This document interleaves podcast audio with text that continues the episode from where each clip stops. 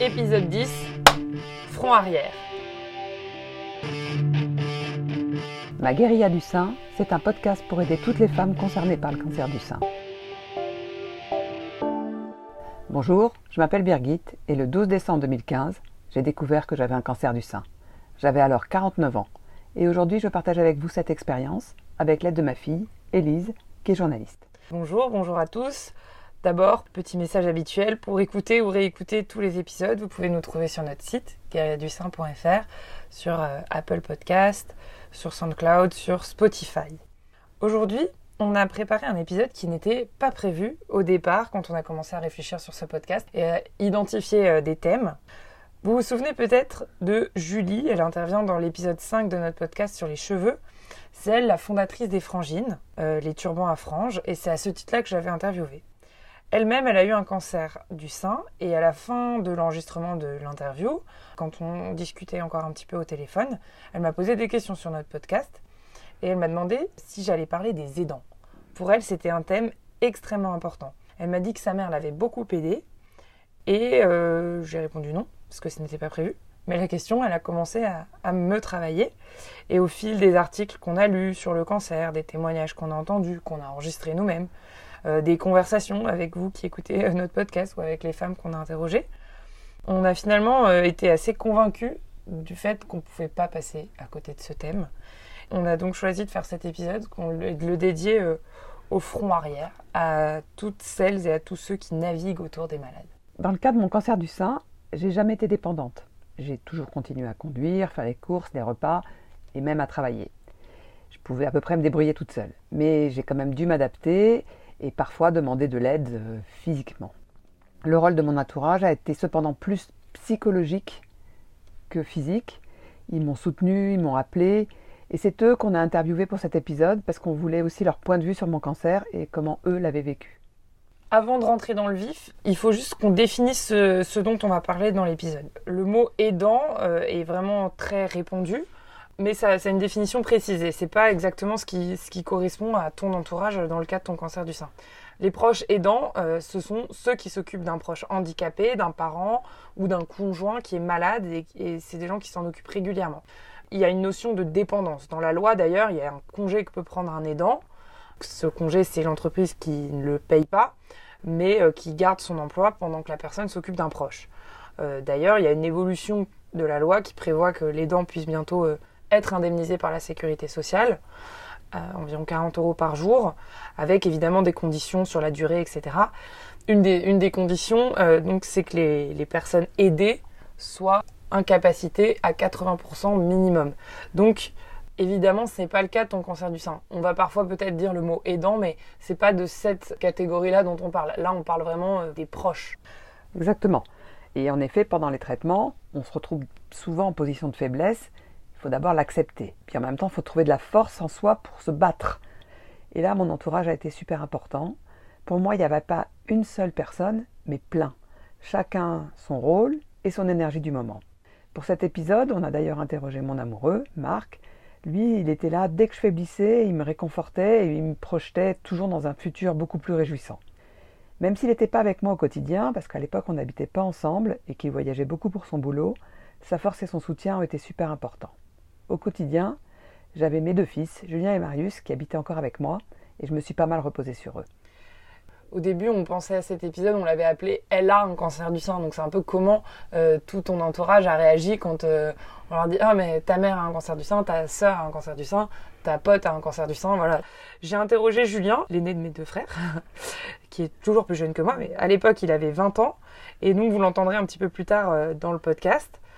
On l'a dit, il y a aussi euh, les, les, copines. T'en as eu beaucoup. On l'avait raconté dans le premier épisode, découverte et mobilisation.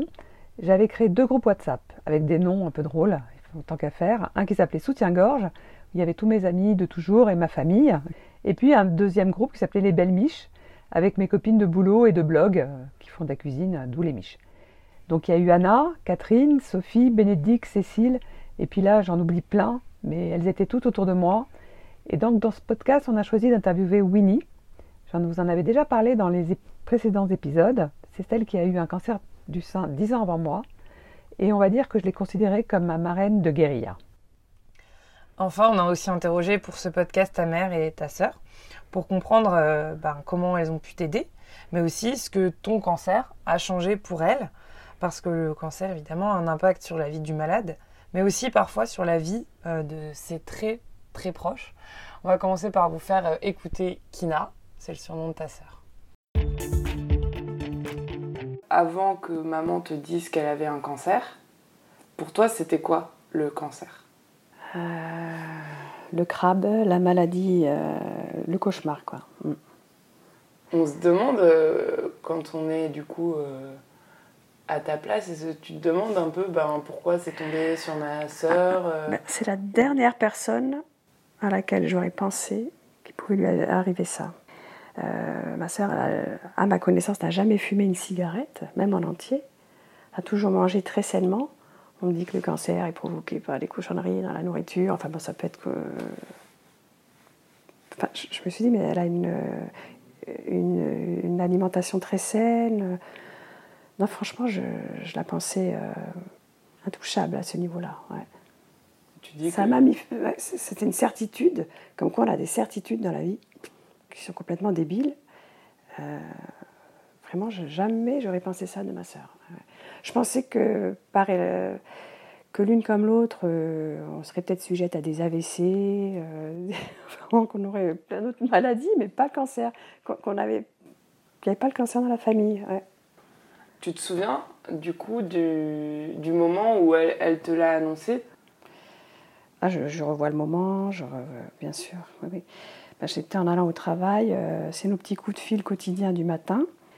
Et puis elle m'a dit, ben, j'ai quelque chose à t'annoncer. Et elle m'a dit, c'était la stupéfaction, quoi. Je me suis arrêtée de marcher et j'ai. Et alors après, euh, eh ben, il faut faire bonne figure, euh, dire c'est pas grave, alors que dans ma tête c'est la fin du monde. Euh, voilà, c'était perturbant, mais je me rappelle très très bien. Est-ce que tu peux nous dire un peu quelle est ta relation avec, avec Birgit au moins tous les deux jours, on s'appelle le matin sur une portion euh, de travail. C'est quand j'arrive à la destination, j'ai 7 euh, minutes de marche. Donc là, je l'appelle tout de suite. Et on a 7 minutes pour faire le, point. Alors bon, ben, quand c'est passionnant, quand c'est trop, le temps est trop court, je continue de rentrer au travail avec elle, avec elle au bout du fil, et puis euh, je monte les cinq étages qui m'amènent à mon bureau à pied parce qu'on sait que ça bloque dans l'ascenseur. Enfin bon, les trucs c'est la sœur aînée, donc toi tu l'as vue en position peut-être un peu plus euh, fragile. Enfin, est-ce que ces rôles-là, euh, aînée et petite ah. sœur, s'inversent? Oui, mais ça c'est pas dans les premiers, c'est pas la première fois. On a eu des coups durs dans nos vies respectives. Je connais les failles de ma sœur, je crois. Quand elle est comme ça, je, l'aime particulièrement. Enfin, j'ai un élan euh, envers elle terrible, quoi. Et réciproquement. Je sais qu'elle sera toujours là pour me défendre. C'est vrai qu'elle a toujours euh, été de l'avant, euh, avec une énergie folle, euh, elle peut être un modèle de superwoman. Enfin bon, ça c'est la caricature et c'est l'image que j'aime pas trop d'elle parce que c'est caricatural. Mais je sais qu'au fond, voilà, elle a des failles malheureusement rien de tel que les coups durs pour, voir ses failles, quoi. Et, et c'est ce qui fait, ce qui rend les relations intéressantes et profondes. Nous, elle nous l'a dit plus tard aussi. Ah donc ça, c'est aussi un truc euh, quand même. Ça, je suis dans le secret. Et là, elle a toute mon admiration parce qu'elle a pu faire un Noël sans rien vous dire. là, je me dis, waouh, elle a été très forte. Je ne sais pas si j'aurais pu tenir un secret pareil. Là, on avait une complicité, quoi, parce que quand on allait couper la viande dans la cuisine, enfin entre deux repas, on se regardait et puis on dit, c'est dur, c'est dur de pas dire. C'est dur de pas dire. Quelque part, ça voulait dire c'est dur de mentir à mes enfants par omission. Et ça n'a pas duré, ça va pas durer cette situation. Tu comprenais pourquoi elle a fait ça sur Ah bah bien sûr, bah, elle a fait ça par amour pour vous, pour pas vous gâcher, pour pas plomber l'atmosphère. Bravo, bravo. Forcément, l'annonce du cancer, c'est toujours difficile, même avec ses proches. Pour toi, es vis-à-vis de qui que ça a été le plus dur? Clairement, le plus difficile pour moi, ça a été de vous l'annoncer à vous, mes enfants. Parce que pour moi, je vous abandonne si je meurs. Et j'avais l'impression que c'était vraiment trop tôt pour vous faire porter tout ça. Mais bon, on n'a pas le choix. faut y aller. Et moi, je me souviens pas précisément, en fait, du moment où tu me l'as annoncé. Bien sûr, euh, je me souviens que c'était difficile à, digérer. J'habitais plus du tout à la maison. Forcément, tu me l'as dit par téléphone, mais j'ai pas l'image du moment euh, pile. Pour Julien et Marius, en revanche, évidemment, c'était en face à face. Et Julien, ben, du coup, lui, ça l'a beaucoup marqué. Faut que je raconte. ouais, faut que tu racontes. Ouais, je m'en souviens. Bah, justement, je rentrais un soir en décembre. Euh, c'était une période où je travaillais beaucoup, j'étudiais beaucoup. C'était fatigant parce que c'était l'hiver, les journées sont courtes, j'étais assez fatigué. Et je rentre un soir euh, de classe préparatoire euh, à la maison.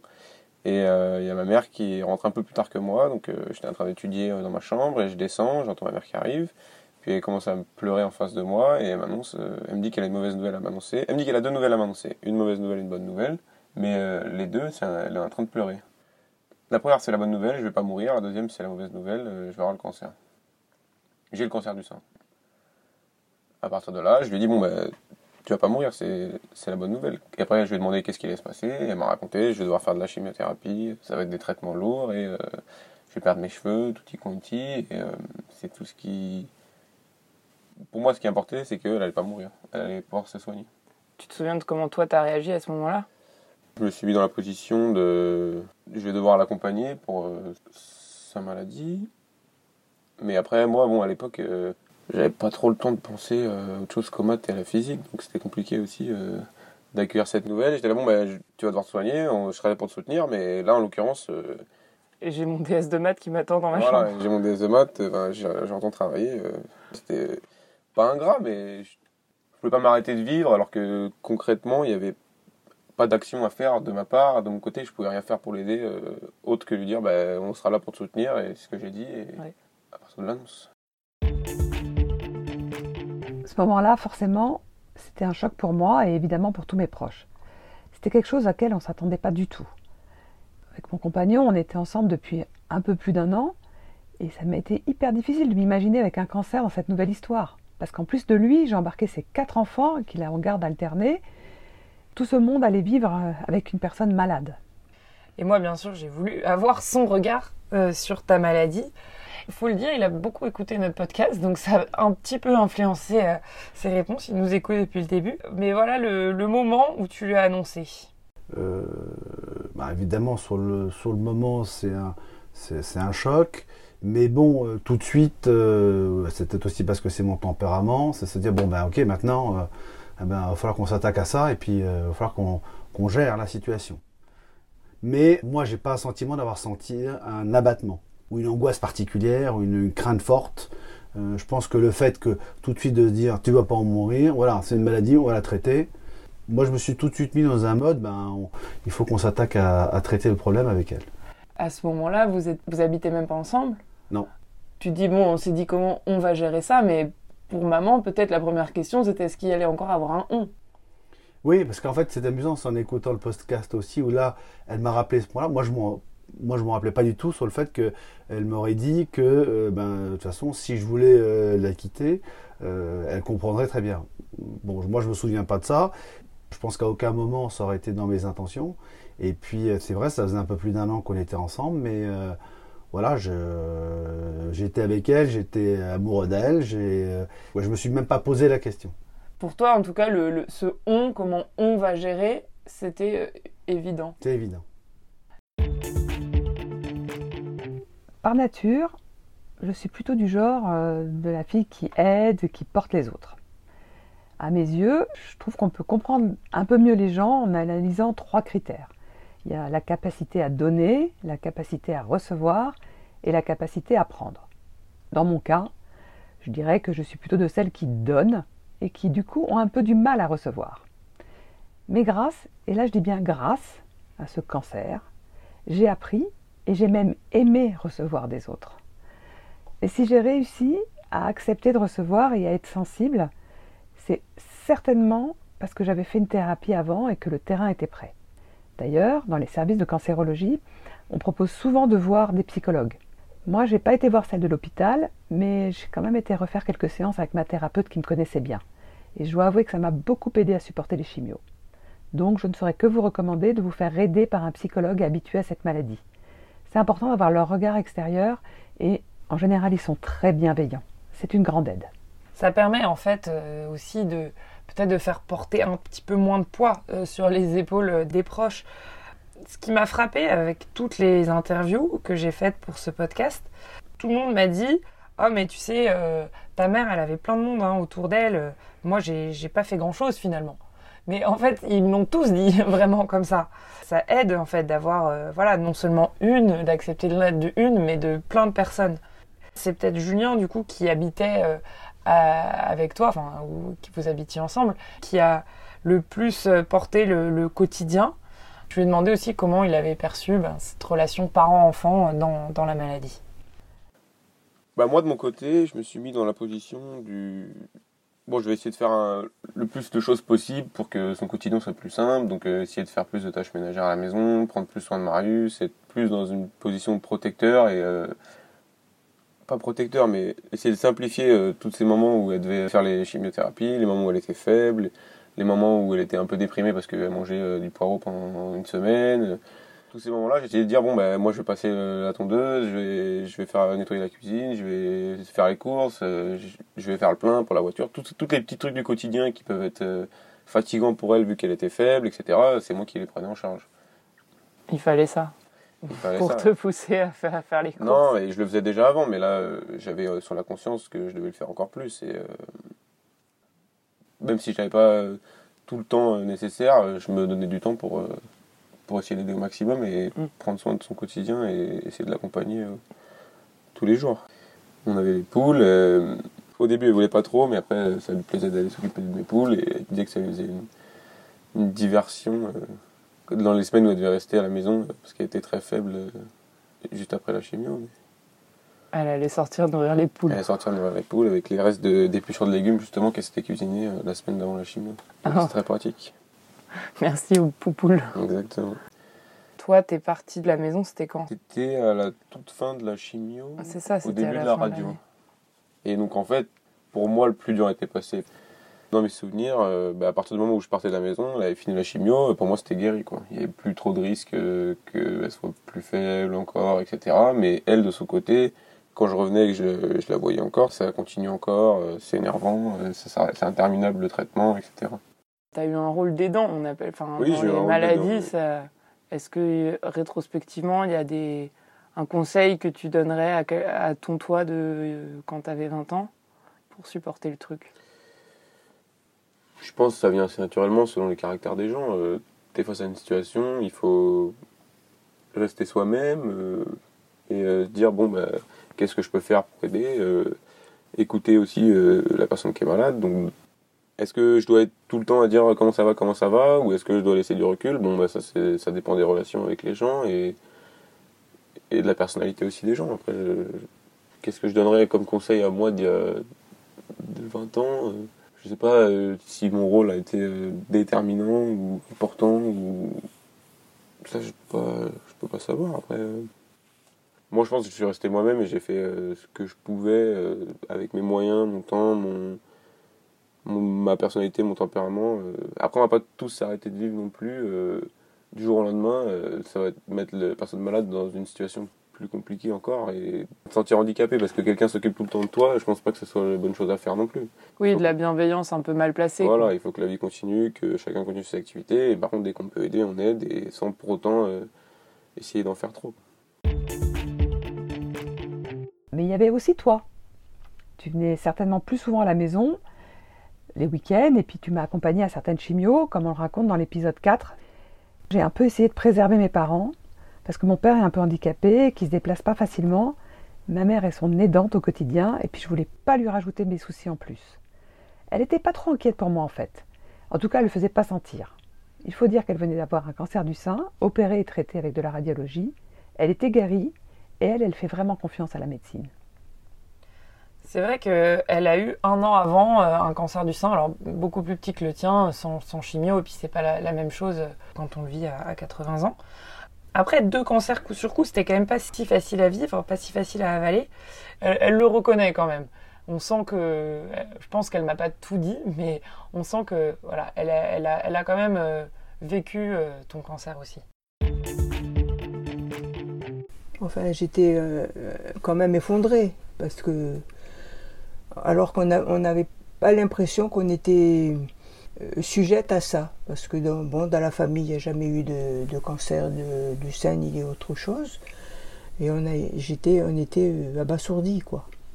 Tu te souviens, toi, de, du moment où elle te l'a annoncé? Est-ce que tu te, tu te souviens, tu as ce oui, souvenir? oui, on était au, au, restaurant, je crois, quand elle m'a dit ça. Bon, alors j'ai essayé de lui dire, eh ben, écoute, euh, c'est pas j'ai pas dit c'est pas très grave, mais enfin, j'ai essayé de lui dire euh, on s'en sort, ou on s'en sortira. Et moi, j'ai pas pensé euh, au pire. Franchement.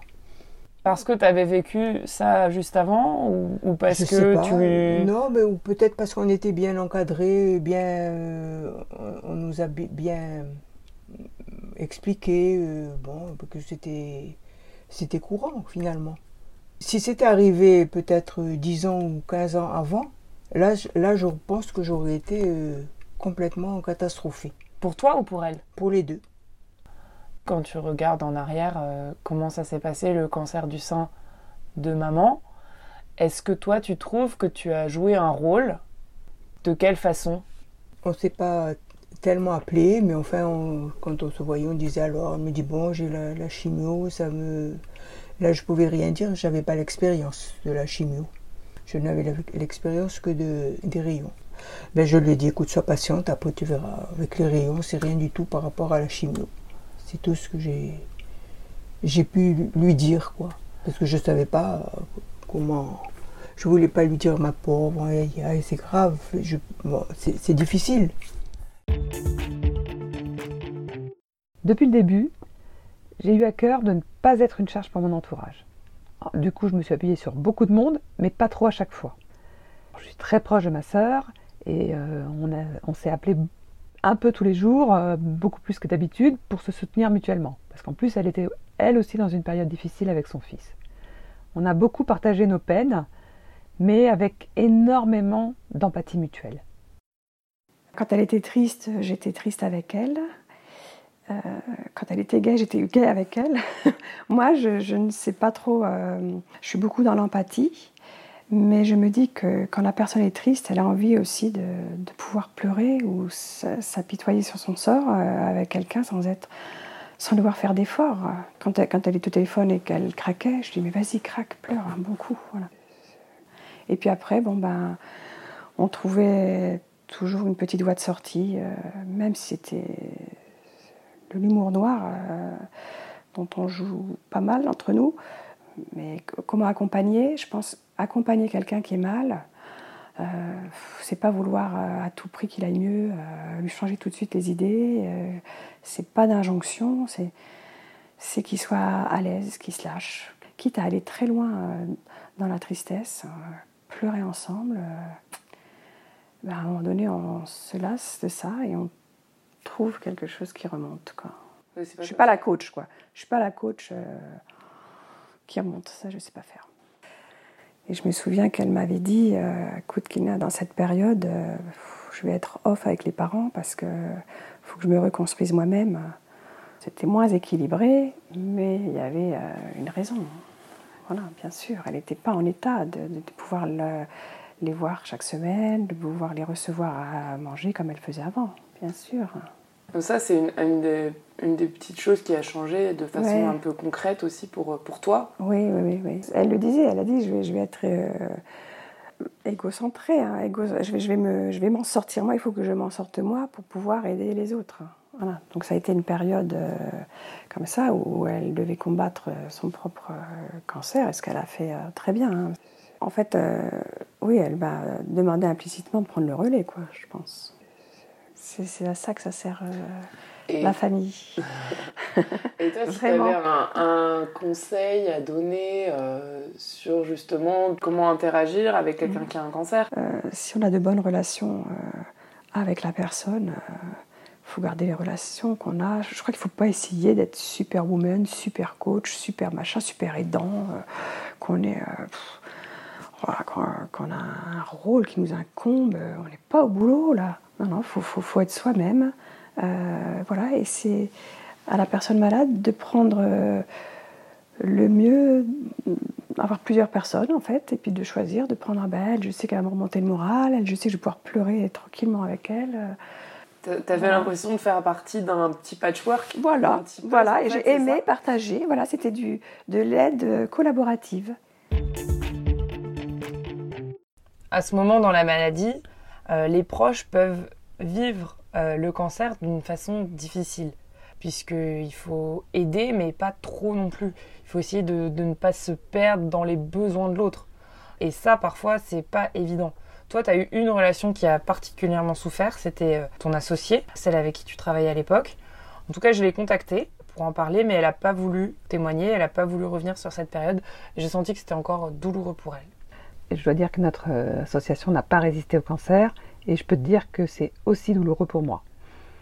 En fait, on avait créé une boîte de communication digitale trois ans avant, et on commençait à avoir de bons résultats. Mais bon, c'était une jeune boîte, ça restait fragile, et on avait besoin de beaucoup d'énergie pour se développer. En plus, la boîte reposait vraiment sur nous deux uniquement. Donc moi, je continue à préparer les, événements en amont, euh, mais j'étais plus en mesure d'y assister et d'assurer la bonne tenue de l'événement le jour J. Donc ça entraînait une surcharge de travail pour mon associé. Parallèlement, nous étions très amis, elle était aussi très présente avec moi quand j'allais à l'hôpital. On va dire que le cancer lui est tombé dessus de la même façon qu'à moi. On s'appelait tous les jours, comme avant, pour le boulot, mais en fait, on parlait beaucoup de mes petits tracas euh, et de comment je me sentais. Et je pense qu'il y a certainement eu un trop grand mélange des genres entre association professionnelle et amitié. Et ça, c'est quelque chose que bah, tu n'as jamais vraiment réussi à rattraper, ça s'est empiré. Hein. Bah, clairement. Après la chimiothérapie, je me suis dit, bon, bah, c'est bon, je vais pouvoir retourner travailler. J'ai essayé de reprendre mon activité, mais en fait, j'étais pas à 100% de ma force physique ni de mon énergie. J'avais encore beaucoup d'effets secondaires et puis j'avais pas fini mes traitements. Il me restait la radio et l'hormonothérapie. Mais à côté, mon associée qui portait la boîte depuis plus de 9 mois, elle était épuisée. Et j'ai pas réussi à l'aider autant qu'elle m'avait aidé. Et du coup, euh, notre boîte, euh, elle allait plus très bien. J'étais encore fragile physiquement et certainement psychologiquement. Et du coup, nos relations sont devenues de plus en plus difficiles. Et au bout d'un an, bah, j'ai préféré qu'on se sépare. Mais sans ça, de toute façon, on aurait fait faillite forcément, le cancer, ça rebat toutes les cartes et ça redéfinit euh, les relations de façon ben, négative dans ce cas-là, mais aussi parfois de façon beaucoup plus positive. Pour toi, ça a renforcé certains liens avec euh, des amis, ton couple aussi. Tu es allé vers les autres vraiment pour t'en sortir. Et parmi toutes les personnes qui étaient autour de toi, il y a Winnie par exemple. Donc c'était une de tes copines au début, mais en fait, elle, elle est devenue une très bonne amie pour toi suite à ce cancer. Elle-même, elle en a eu un il y a 10 ans et elle t'a transmis son expérience. Je l'appelle euh, ma marraine de guérilla et elle était hyper précieuse. J'ai aussi voulu en reparler avec elle pour ce podcast parce que je voulais avoir son point de vue. Est-ce que tu t'en souviens d'ailleurs le moment où je te, l'ai dit? Oui, je, pense qu'on était au café après la gym et qu'effectivement euh, tu m'as parlé de ton cancer. Euh, moi j'avais été très surprise que tu le découvres toi-même en fait. J'avoue que quand tu m'as dit ah bah, j'ai senti une petite boule derrière, euh, j'ai trouvé ça pas très très sympathique. Je suis allée voir et hop ça m'est dégringolé dessus. J'avoue que j'avais été très surprise qu'on puisse soi-même découvrir qu'il y avait une anomalie quoi dans son fonctionnement, enfin dans mmh. corporel quoi. Ouais, bah, j'ai été aussi surprise. non, mais bien évidemment, j'imagine, mais ça m'a paru euh, très étonnant qu'on puisse effectivement mesurer soi-même qu'on avait un cancer. Qu'on avait un, enfin, qu'il y avait quelque chose de suspect dans son mm. corps. Qu'est-ce que tu as ressenti quand je t'ai dit ben, j'ai un cancer du sein Ça t'a remis dans tes souvenirs Ça t'a. En fait, je crois que je me suis proche. Enfin, j'ai essayé de comprendre ce qui m'avait aidé personnellement mm. et j'ai eu envie de te les transmettre. Et après, il y avait aussi que je pense qu'à ce moment-là, on se prenait presque un café toutes les semaines. Et euh, bon, on se parlait. Je pense que la parole est importante euh, sur, sur, ce qu'on vit, ce qu'il y a autour de nous. Enfin bon, je pense qu'aujourd'hui, c'est tellement essentiel l'échange que je pense que c'est important ce petit temps de café qui n'était pas forcément très long, hein, mais qui permettait de te donner du courage ou te dire bah écoute c'est pas grave euh, écouter surtout et puis essayer de de trouver Je euh, crois que- la bonne parole. Ouais. Pour moi, ça a été euh, vraiment important parce que euh, je pense que aujourd'hui que je suis passée par là, je peux vraiment aider les autres. Et les gens qui n'ont pas eu le cancer comme nous ont beaucoup plus de mal à comprendre et à aider. Mm. Et c'est vrai que euh, ce petit café a été euh, hyper important pour moi et m'a beaucoup aidé. Et tu as su trouver les mots. Je me suis toujours sentie dans une bienveillance, dans une confiance que je Mm. pense que j'aurais, j'ai pas trouvé ailleurs, quoi. Moi, j'ai pas cherché non plus, mais que j'avais vraiment avec toi. Oui, donc ce que j'entends dans ce que tu dis et qui est peut-être important de transmettre, c'est qu'effectivement, c'est essayer de trouver des personnes qui ont vécu ça et avec qui on. Voilà, sa, on- sa marraine de oui. cancer. Enfin, je- j'ai envie Oui, de taper oui, ma oui, marraine oui, de oui, cancer. Tout à fait, non, non, mais absolument. C'est effectivement trouver quelqu'un qui, bon, avec qui tu as, le fit, mais Mm. qui a eu aussi le cancer pour mieux comprendre ce qui se vit. Ça nous a quand même énormément rapprochés. Oui, Euh, absolument. On se connaît pas super bien en dehors de la gym et à part notre petit café, mais euh, je sais que si j'ai un problème, je vais aller t'appeler et j'espère que c'est dans Oui, l'autre oui. sens aussi. Oui, oui, tout Hein, à fait. Ça a créé Ouais. une force, quelque chose, euh, alors qu'on ressent, on, on a une espèce de, De connivence. de connivence, de complicité, de, Mm. de force aussi, Mm, mm. euh, d'énergie qu'on arrive à se donner l'une à l'autre. On l'aurait peut-être trouvé autrement. euh, on n'a peut-être pas besoin de ça, mais ça amplifie le, le truc. C'est rassurant d'avoir autour de soi des gens qui comprennent exactement ce qu'on vit. Toi, tu as eu aussi ta propre mère quand même, on l'a dit, hein, elle a Mhm. vécu un cancer, même si elle n'a pas eu de chimio. Est-ce que ça change aussi euh, ta relation avec elle? Est-ce que ça aussi, ça, ça vous a rapproché par exemple? Oui, oui. Puis déjà, ça m'a rassurée parce que euh, elle l'a eu et elle s'en est sortie parfaitement bien. Et puis, je crois qu'on s'est sentis liés par cette expérience. Et puis, on espère euh, qu'on sera les seuls de la famille à l'avoir, ce cancer. On, se sentait solidaire finalement. Tu vois, solidaire et puis se dire bon, eh ben, allez, il faut y aller de l'avant. Et puis voilà. Elle était plus proche de moi à ce moment-là. Il n'y avait pas le, le rapport mère-fille. C'était, on était euh, dans, la même, dans la même galère. Donc, euh, c'était pas. Je ne l'ai pas considérée vraiment comme ma fille, mais. mais- enfin, je l'ai considérée comme ma fille, mais en plus, on avait un, un truc en commun. Ça, Le cancer. voilà. Et du coup, c'était une solidarité plus de Voilà, être femme à femme en fait. Voilà. C'est ça? Oui. Parce que tout d'un coup, on se retrouve avec des, les mêmes problèmes de santé. En général, au quotidien, c'est rare, et heureusement, hein, d'être entouré uniquement avec des personnes qui ont eu un cancer. La plupart du temps, il faut composer avec soi-même et les autres qui ne peuvent pas toujours imaginer ce qu'on vit. Des fois, ils ont des chocs visuels, on peut dire. Bon, là, euh, je pense que tu parles de tes cheveux, c'est quand même le plus radical. Je voulais pas choquer. Et en même temps, j'allais pas me déguiser tout le temps. J'avais besoin de montrer comment j'étais. Julien et Marius, euh, forcément, c'est ceux qui, sont, qui t'ont le plus vu chauve, puisque c'était surtout euh, dans les moments à la maison, même si on, on l'a tous vu. Pour Julien, c'est pas tellement ton crâne chauve, mais euh, sur les cheveux, il y a une autre anecdote. Le plus marquant, c'est qu'elle a acheté la perruque avant et que la perruque, elle était dans la... C'est un truc qui faisait peur en fait. La perruque, elle était stockée dans la, dans la salle de bain et donc en fait, euh, t'arrives dans la salle de bain, t'avais le miroir direct sur la perruque et donc c'est un truc qui te faisait peur. Et tu voyais la différence quand la tête n'avait pas la perruque et la tête avait la perruque. Donc ça, c'est un truc qui m'a un peu marqué. Et cette image comme ça. cette image de t'allumes la lumière de la salle de bain et la perruque t'apparaît euh, avec sur la tête en plastique. euh, ça, c'est une image qui est restée. Quand tu vois les gens au quotidien, euh, tu sais, elle te dit, euh, elle se fait les cheveux courts, et puis elle te dit, bon, bah, je vais revenir lundi, euh, j'aurai plus de cheveux. Donc, tu c'est des choses auxquelles tu t'y attends, et t'es limite curieux de dire, ah, je peux voir comment c'est, bon, ça te va bien en fait. Enfin, essayer de faire des compliments. Après, elle mettait des foulards, elle mettait sa perruque, sa perruque lui allait relativement bien. Et du coup, tout ça, euh, quand c'est au quotidien, en fait, euh, c'est plus facile à digérer que quand c'est une personne qu'on voit beaucoup moins régulièrement. Est-ce que ça t'a appris quelque chose sur, euh, sur maman? Que ses cheveux blancs lui ont à merveille. Elle nous l'a caché pendant, pendant, Pendant 20 des ans. années, euh, elle allait chez le coiffeur tous les vendredis pour se faire ses, ses couleurs et qu'elle a accepté de se refaire pousser les cheveux en blanc. Et elle, a dû s'accepter son nouveau corps et moi je pense que c'est bien de sa part. Je pense que c'est aussi un symbole de se dire bon ben maintenant euh, j'ai vaincu cette maladie, euh, je garde mes cheveux blancs, j'ai passé une étape. Ça peut, être, ça peut être interprété comme ça. Les cheveux blancs, c'est ce qui me reste de la maladie de façon la plus visible et marquante. Mais pour les personnes qui ne me connaissaient pas avant, aujourd'hui, ils ne peuvent pas dire que je suis malade, il n'y a pas de signe.